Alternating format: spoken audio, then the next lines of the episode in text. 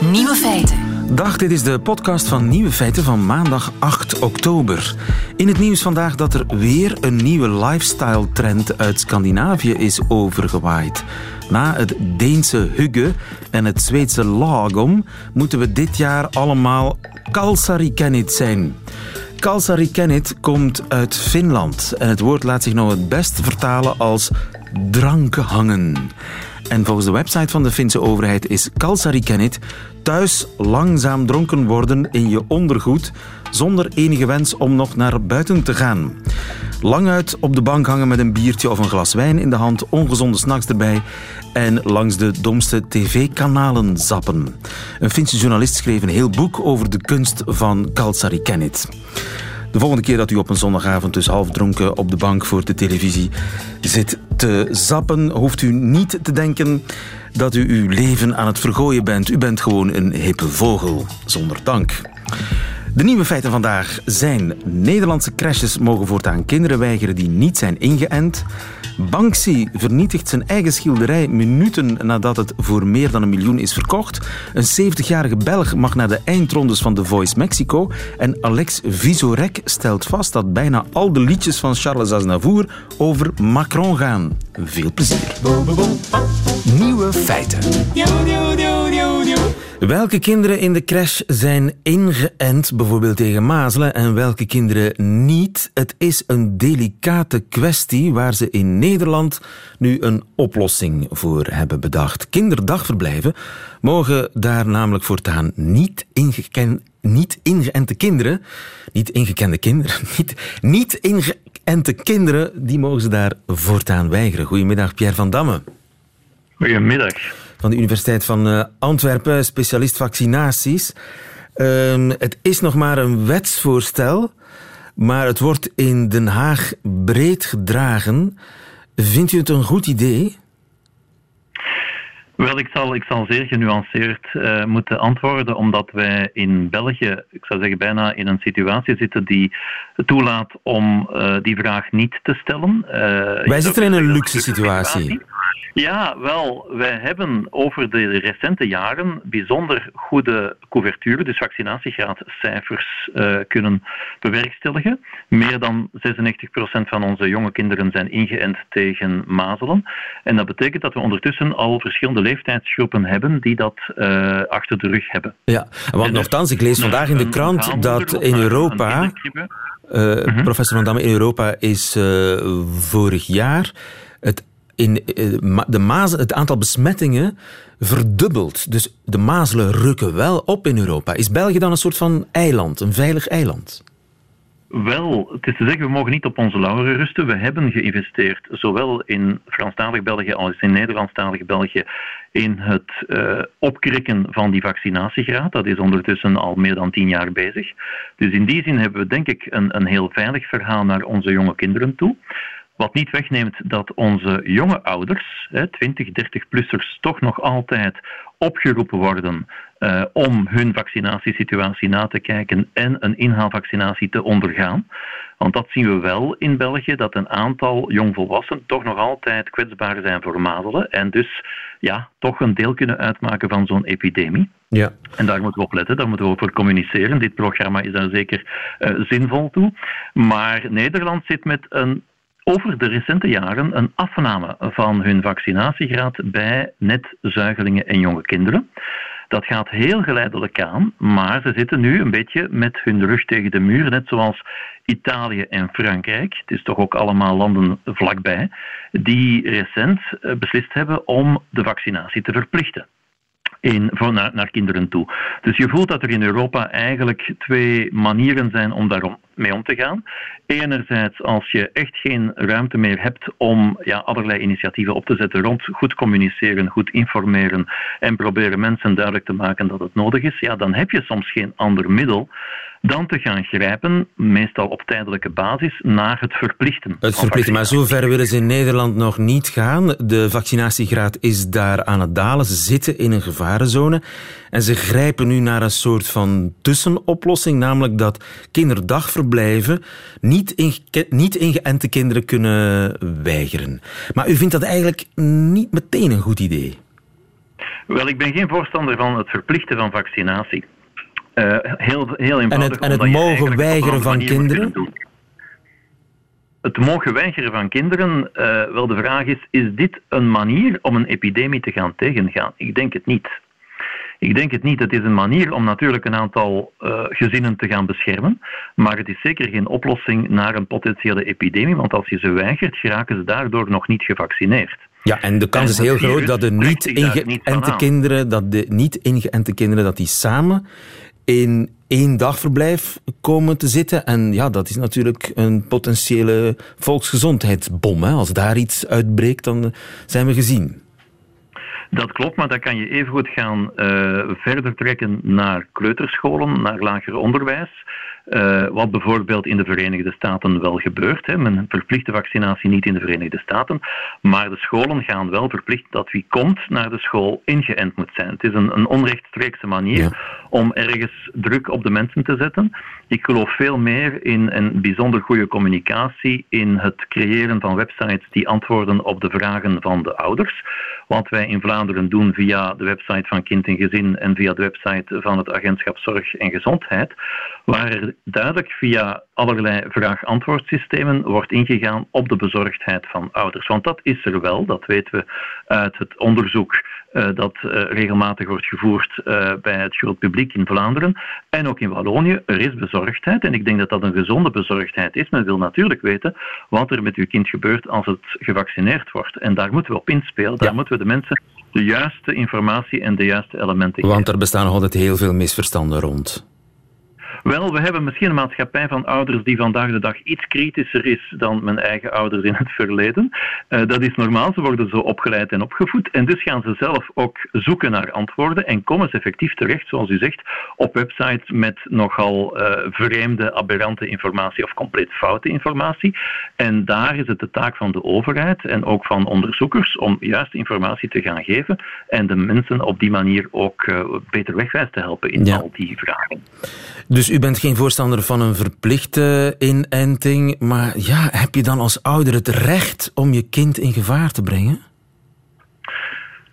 Dat klopt. En, en daar is natuurlijk uh, de verantwoordelijkheid bij de overheid. Als we kijken naar Scandinavische landen, hebben een bijzonder hoge vaccinatiegraad. Die gaan zelfs tot 98, 99 procent voor wat mazelenvaccinatie betreft.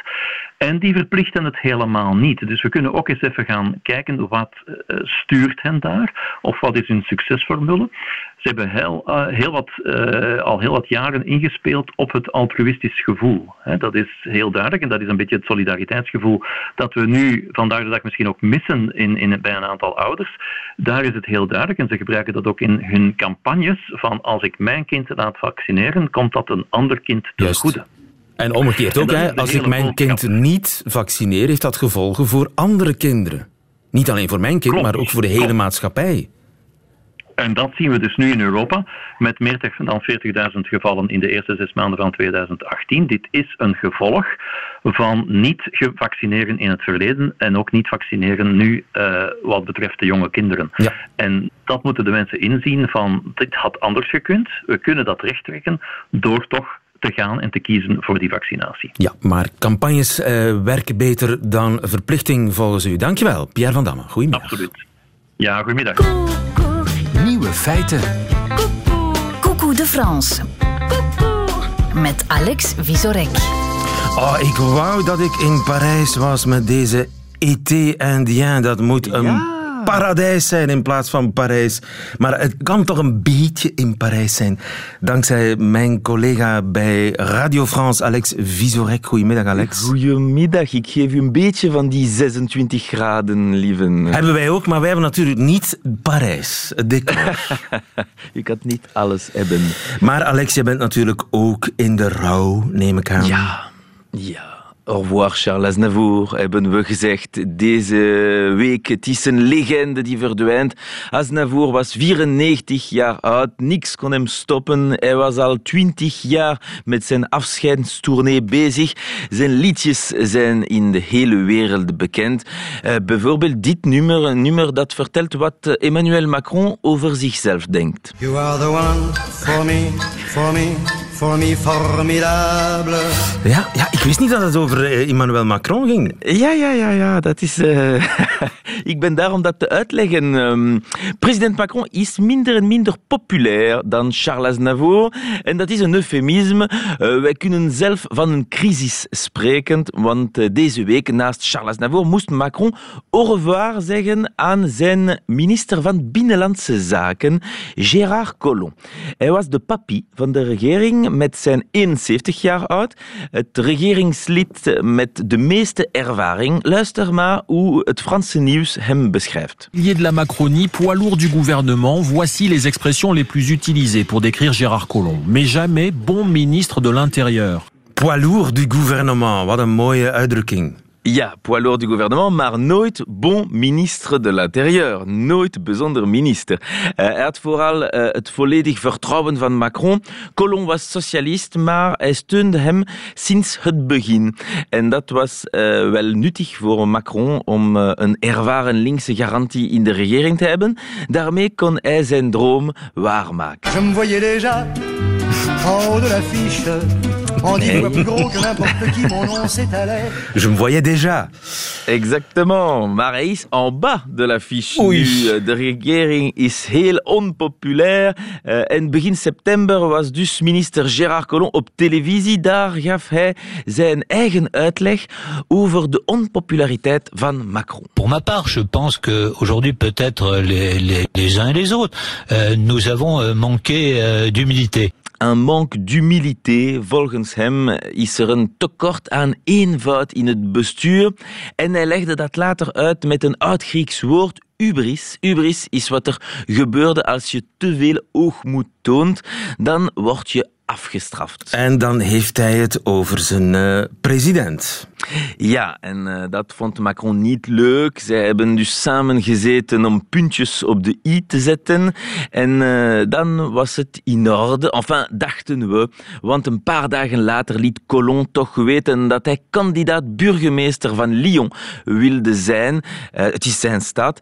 maar de verkiezingen zijn alleen binnen twee jaar. Dus zou hij de regering volgende lente verlaten. De vlam bleef dan wel een beetje in de pan Colomb Macron. Colomb vertelde ook Emmanuel Macron va finir par ne plus me supporter. En plots, op maandag. On apprend que Gérard Collomb vient de donner sa démission au président de la République, beaucoup plus tôt donc qu'initialement prévu. Une démission refusée par Emmanuel Macron. Oei, refusé? Ja. Hij heeft het uh, ontslag genomen, maar Macron heeft geweigerd. En dan? En dan, tweede keer op dinsdag, uh, heeft Colomb uh, opnieuw geprobeerd. En in de nacht van dinsdag op woensdag heeft Macron toch zijn ontslag aanvaard. Uh, op woensdag was het officiële ontslag in aanwezigheid van eerste minister Edouard Philippe, die tijdelijk zijn plaats neemt. en als je een foto daarvan kan zien, zie je direct dat Edouard Philippe en Gérard Collomb nooit samen op vakantie zullen gaan. Philippe heeft Collomb ook dan 18 minuten laten wachten, alleen voor de journalisten. Uh, ja, dan kon Gérard Collomb zijn laatste speech geven. Uh, als humoristen grappen we veel over uh, zijn leeftijd. En met zijn speech hebben we ook veel inspiratie gehad. Voyez, euh, cela fait euh, un mois et demi que ma montre est cassée. Donc je prenais l'heure sur mon téléphone portable. Enfin, j'avais essayé de regarder l'heure précise hier. Oui. Ja, Niemand begrijpt wat hij wilde vertellen. Lieve uh, zijn uh, klok en zijn telefoon. En uh, het blijkt dat Papy Colon zijn pilletjes moest nemen. Ja, een zware klap toch Eh, dat deze ja. papie ontslag neemt. Een zware klap voor Emmanuel Macron. Ja, ja, reken zelf maar uit. Op 15 maanden tijd hebben zeven ministers van Macron ontslag genomen. En uh, met het vertrek van groene Nicolas Hulot en uh, socialist uh, Gérard Collomb zitten daar twee grote verliezen aan de linkerzijde bij. Rien ne va plus en Macronie, klinkt het in de pers. Wat betreft Collomb en Macron is het nu... Désormais, En, en spijtig. Macron moet, ja, spijtig. En Macron moet ook wel zorgen hebben, want voor je het weet zal hij ook kunnen zingen. Mes amis sont partis, ne reviendront pas. Par ma faute, j'ai fait le vide autour de moi. Visionair, hè, toch? Deze Charles Aznavour. Dankjewel, Alex Visorek in een uh, zonovergoten Parijs. Tot volgende week. Bedankt, tot volgende week.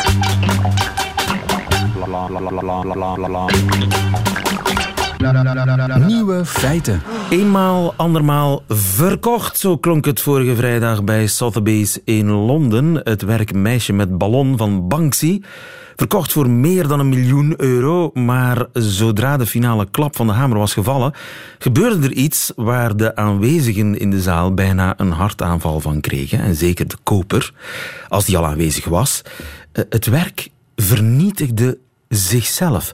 Kennelijk zat er in de lijst van het kunstwerk een versnipperaar verstopt. Dag Filip van Kouteren. Goedemiddag. Directeur van het SMAK in Gent. Krankzinnig, toch? Schitterend, zou ik zeggen. Schitterend. Prachtig. Maar iemand moet toch op de knop hebben gedrukt? Vermoedelijk.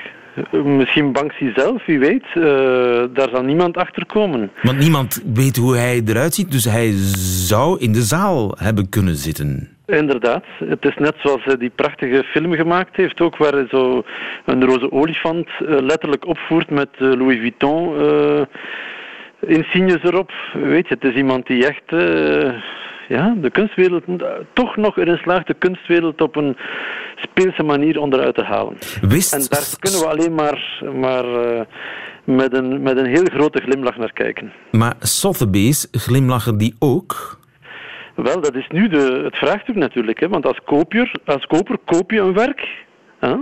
En is er de garantie dat het werk niet beschadigd wordt. Hè? Maar nu krijgt natuurlijk de koper een werk dat er anders uitziet dan op het moment dat hij zijn laatste bod gedaan heeft. Ja. Uh, dus dat kan misschien nog juridische consequenties hebben, maar tegelijkertijd is natuurlijk, denk ik, de koper of de man of de vrouw die zoiets koopt, heeft sowieso interesse in het enfant terrible dat, dat Banksy is. Dus dan moet hij ook met dit, uh, met, met, dit voorval kunnen leven. Hè. Is dat werk nu nog iets waard?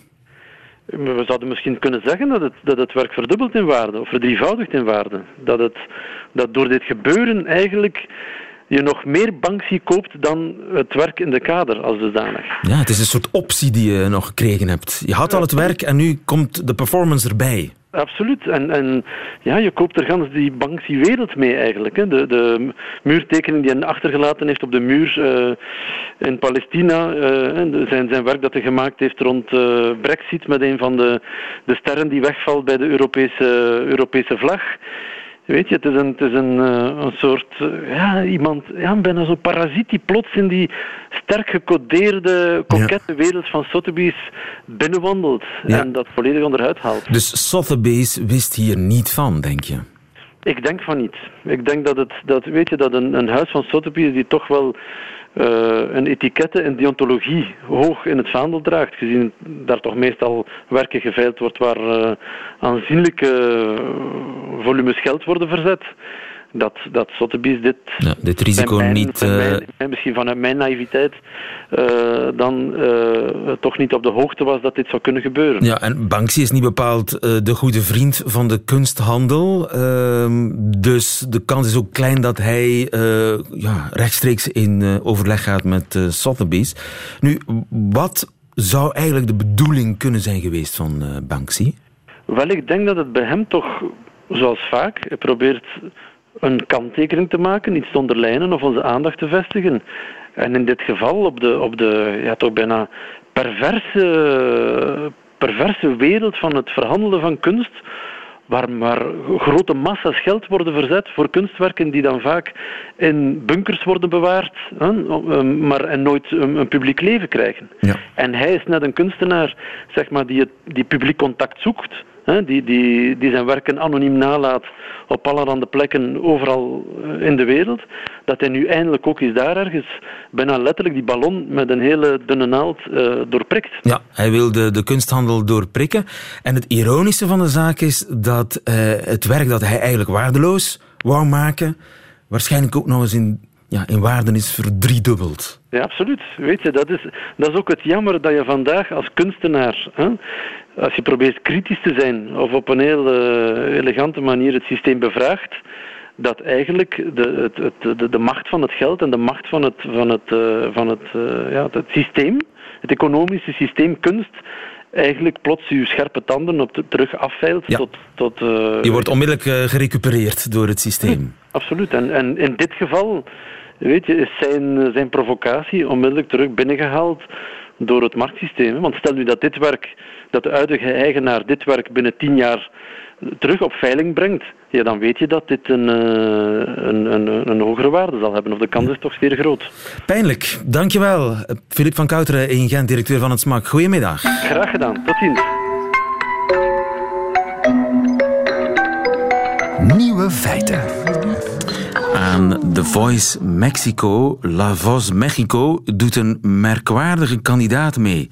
Lee Memphis. No me siente mexicano ni belga, porque el mundo para mí es mi casa.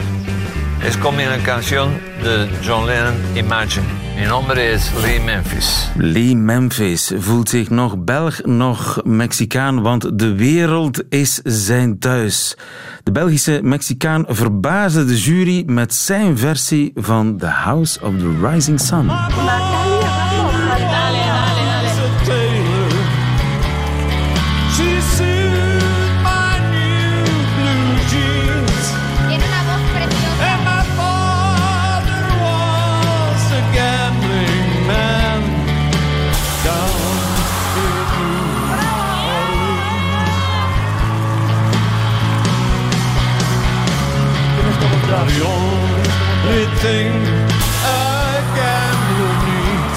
Voilà. Dat was de vierde stoel, als ik mij niet vergis. Vier juryleden hebben zich omgedraaid in The Voice Mexico voor Lee Memphis, onze landgenoot. Mag ik toch nog steeds zeggen, goedemiddag Lee. Goedemiddag, lieve. Zeg, uh, Belg in Mexico, meegedaan aan The Voice en nu door naar de volgende ronde. Hoe voelt dat? Nou, het is een ongelooflijke verrassing en de reactie van, van de mensen is, is onbeschrijfelijk. Echt waar. Ik had nooit verwacht dat dit zo, zo ver zou gaan lopen. Mag ik vragen, Lee Memphis, hoe oud je bent? Ik ben 69, binnen zes maanden word ik er 70. Over zes maanden word je 70, maar je hebt je lange haren nog niet verloren. Nee, nee, die wil ik ook niet kwijt. Hoe lang zijn ze? Hoe lang zijn ze? Ja, dat zal toch ongeveer een 35 centimeter, 40 centimeter zijn, denk ik. Wel een beetje grijs, maar nog altijd 40 centimeter. Je haar. Waarom ben je destijds uit België vertrokken, Lee? Voor het weer. Dat is een kort en duidelijk antwoord. Ja, ik ben eerst naar Spanje getrokken. Daar heb ik 12 jaar gewoond en gewerkt. Uh, ik ben uh, exportmanager geworden voor een uh, Catalaans-Italiaans bedrijf in de papierwereld. En daar heb ik de export met meer dan 3000 procent naar boven gebracht. Wow. En dan heb ik met, met de mensen gaan klappen van de directie. Ik zeg, ik veronderstel dat je blij bent met de nummertjes. Ja, natuurlijk. Zeg, ik wil weg, maar niet met een lege zak. Dus ze hebben mij een mooie check gegeven en ik heb een contract getekend dat ik niet naar de concurrentie zou stappen. En dan ben ik naar Mexico gestapt. En wat doe je daar? Ik ben, al 21, ik ben hier begonnen met uh, lessen te geven, gewoon om me bezig te houden in het Frans, in het Engels, kookklasse. Ik ben uh, in twee televisiekanalen tv-chef geweest. Maar de grootste verrassing van alles was dat ik met mijn echtgenoten met workshops was begonnen van sales en marketing. En dan heeft een uh, directeur van een universiteit me gevraagd om les te komen geven. Dat had ik dus nooit van mijn leven verwacht, want ik ben op 15-jarige leeftijd van school weggegaan. Op 15 jaar van school vertrokken en op dit moment lesgever aan de universiteit in Mexico. En dan... Nu niet meer. Ah, ja. Ik ben volledig gepensioneerd en ik zit volledig terug in de muziek. Volledig in de muziek waar je ooit in begonnen bent, hè, Lee Memphis? Want als ik mij niet vergis, heb jij zelfs ooit de Vlaamse top 10 gehaald. Ik uh, heb ooit een uh, nummer 3 gehad in de uh, Vlaamse top 10 met een kudde schapen. Dat was in 1971. En, maar die muzikale carrière toen is niet verder van de grond gekomen? Nee, het was toen ook verdomd moeilijk in België om uh, daarvan te kunnen leven. Ja, ik, ik, ben dan in de verkoop begonnen. Ik zat in het Grafische. Ik ben in de verkoop begonnen in Nederland. Ja, en van het een kwam het ander. En nu ben je gepensioneerd en het bloed kruipt waar het niet gaan kan. Als het nu eens zou meedoen aan The Voice. Heb je dat zelf beslist of zijn ze je komen vragen? Nee, het is een hele rare historie. Ik heb een jongen leren kennen met een fantastische stem in Sawayo, Michoacán. En ik had hem gevraagd van zich uh, klaar te maken voor de, The Voice. En ik stond op hem te wachten in Guadalajara. En hij kwam niet omdat waar hij werkte hadden ze hem geen vrije dag gegeven. Dan heb ik tegen mijn echtgenote gezegd van ja, oké, ik ben hier nu toch. Ga eens met de organisatie klappen, want ik ga hier geen uren op mijn benen blijven staan. Er waren bijna 900 mededingers in, in, in die stad. En uh, ja, zo ben ik er dan doorgeraakt. En uiteindelijk zit ik dan in het programma van de La Voz Mexico. Ja, en dan uh, vier juryleden die zich omdraaien. Uh, dat betekent dat je zelf een coach mag kiezen. Ja, ja zo, zo is het. En ik heb dan gekozen voor Carlos Rivera. En dan de volgende stap zal de, de, de duellen zijn, de battles, las batallas. Ja, en die komen er dan, uh, wanneer komen die er dan aan? Daar heb ik echt geen idee van, want de organisatie maakt dus de programma's uh, klaar voor de tv. Uh, in ieder geval weet ik dat de finale zal lopen de 16e december dit jaar. Dus er komen nog een paar maanden bij en we hopen van erdoor te geraken. Ja, zeg, en van de ene dag op de andere van gepensioneerd tot uh, ja, weer een volle bak in, aan het werk als zanger. Hoe zit het met de stem? Doet hij het nog? Ja, mijn stem die doet het behoorlijk, ja. Geen enkel probleem ik, ik zit tenslotte, buiten dat ik in de, in de verkoop en in de sales heb gezeten, ben ik altijd blijven zingen, ook in, in Spanje.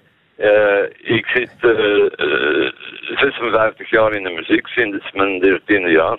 En dit is toch wel een droom die uitkomt dat je plotseling echt op heel hoog niveau kan meedraaien? Ja, dat is fantastisch. Echt ongelooflijk, ongelooflijk. Ja. En wat nu, nu, zit ik echt in het professionele, mag ik zeggen. Nu zit ik echt, of toch bijna in het echt professionele. Kijk eens aan. En uh, eh, 16 december, zei je, is de, de finale. Droom je van eh, de overwinning? Uh, ik droom van niks. Ik laat het gewoon komen. Ik heb trouwens een aantal video's in YouTube.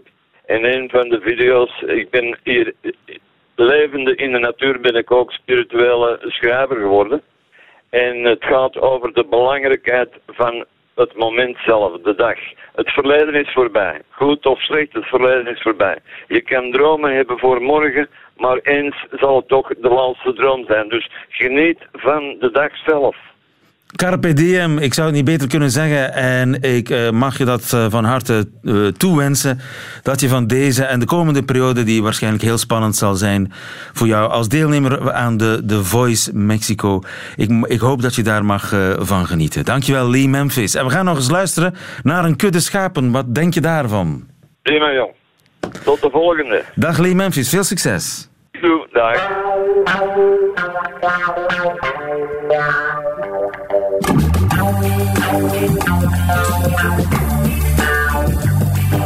Een mens die richt zijn leven in, naar eigen smaak en naar eigen zin. Maar keer op keer doen we secuur, precies als de gebuur. Want wij zijn maar kudde schapen, lopen met de massa mee. En net zoals een kudde schapen doen wij mee, mee, mee.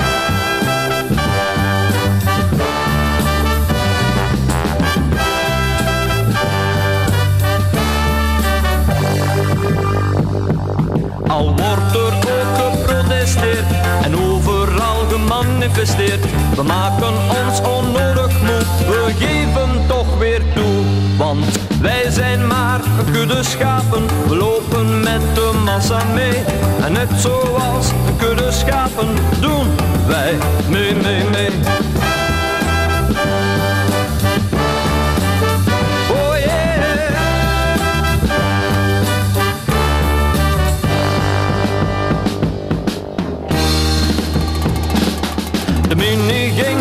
Maxi kwam en in zijn hart had niemand ervan.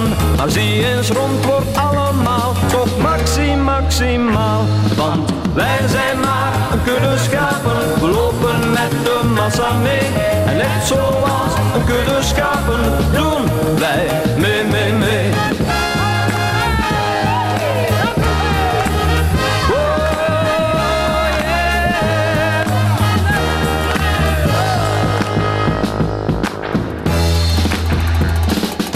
We zeggen ook dat door tv de geest verstomt, dus weg ermee. Maar s'avonds stemt allemaal tevreden af op BRT. Want wij zijn maar kudde schapen, we lopen met de massa mee. En net zoals kudde schapen doen wij mee, mee, mee. Wij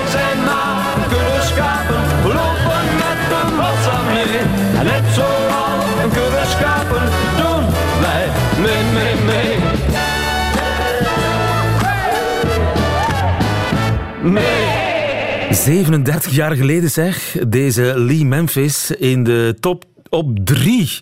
Prachtig en ook nog eens uh, maatschappijkritisch en al. Hippie gebleven tot de dag van vandaag en eindelijk weer een keer uh, succes. Maar dan wel in Mexico als deelnemer van The Voice Mexico, Lee Memphis. Nieuwe feiten. Middagjournaal. Beste luisteraar. U herkent vast dat moment dat al je kinderen, ik weet niet hoeveel u er heeft, maar ik heb er twee, zich tegen jou keren omdat je net een onpopulaire huiselijke maatregel hebt genomen. Ik probeer op zo'n moment altijd iets onnozels uit om de sfeer er weer in te krijgen. Een gek gezicht of een stom liedje. Ik heb een heel zwaar leven van Brigitte Kaandorp, staat dan wel eens op mijn repertoire. Daaraan moest ik denken toen ik Theresa May vorige week op het podium zag klauteren. Ze was op dat moeilijke congres van de Conservatives die het oneens zijn over de Brexit.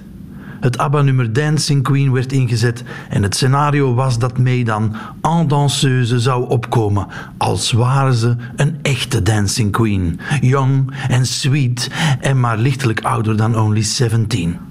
De spindokters hadden een gilletje van opwinding niet kunnen onderdrukken toen ze dit idee verzonnen in verder sombere tijden. Ik weet niet of u het filmpje van Theresa hebt zien circuleren, maar May werd eerder een might not. Je zag Theresa denken: ik zet er een beetje zwierig de pas in, dat lijkt ook op dansen. Maar voor ze het wist, stapte ze enthousiast de pupiter voorbij en moest ze terug. Toen het lied niet ophield, toverde ze nog een move uit haar sleeve. Ze ging wat wuiven naar de menigte, alsof dat niet allemaal conservatieven waren met een Norse blik, omdat ze het onderling oneens zijn over de brexit. En dan deed ze nog maar een wuifje, naar boven op het balkon, en nog één. Mocht het Bart de Wever zijn geweest, hij had al lang tussen zijn tanden gesist, zet die ploot af. Maar mee kent het oeuvre van de Wever duidelijk niet.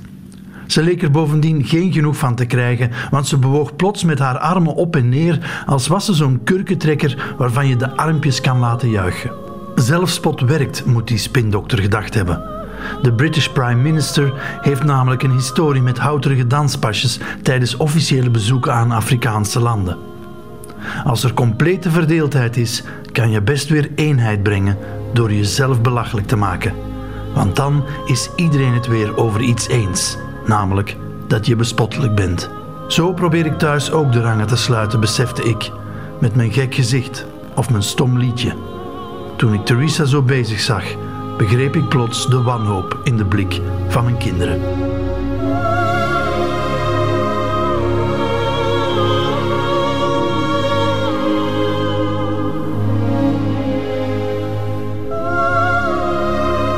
Het middagjournaal met Johan Terrein. Meteen het einde van deze podcast. Maar u vindt er nog veel meer podcasts op radio1.be en op alle mogelijke podcastkanalen. Tot volgende keer.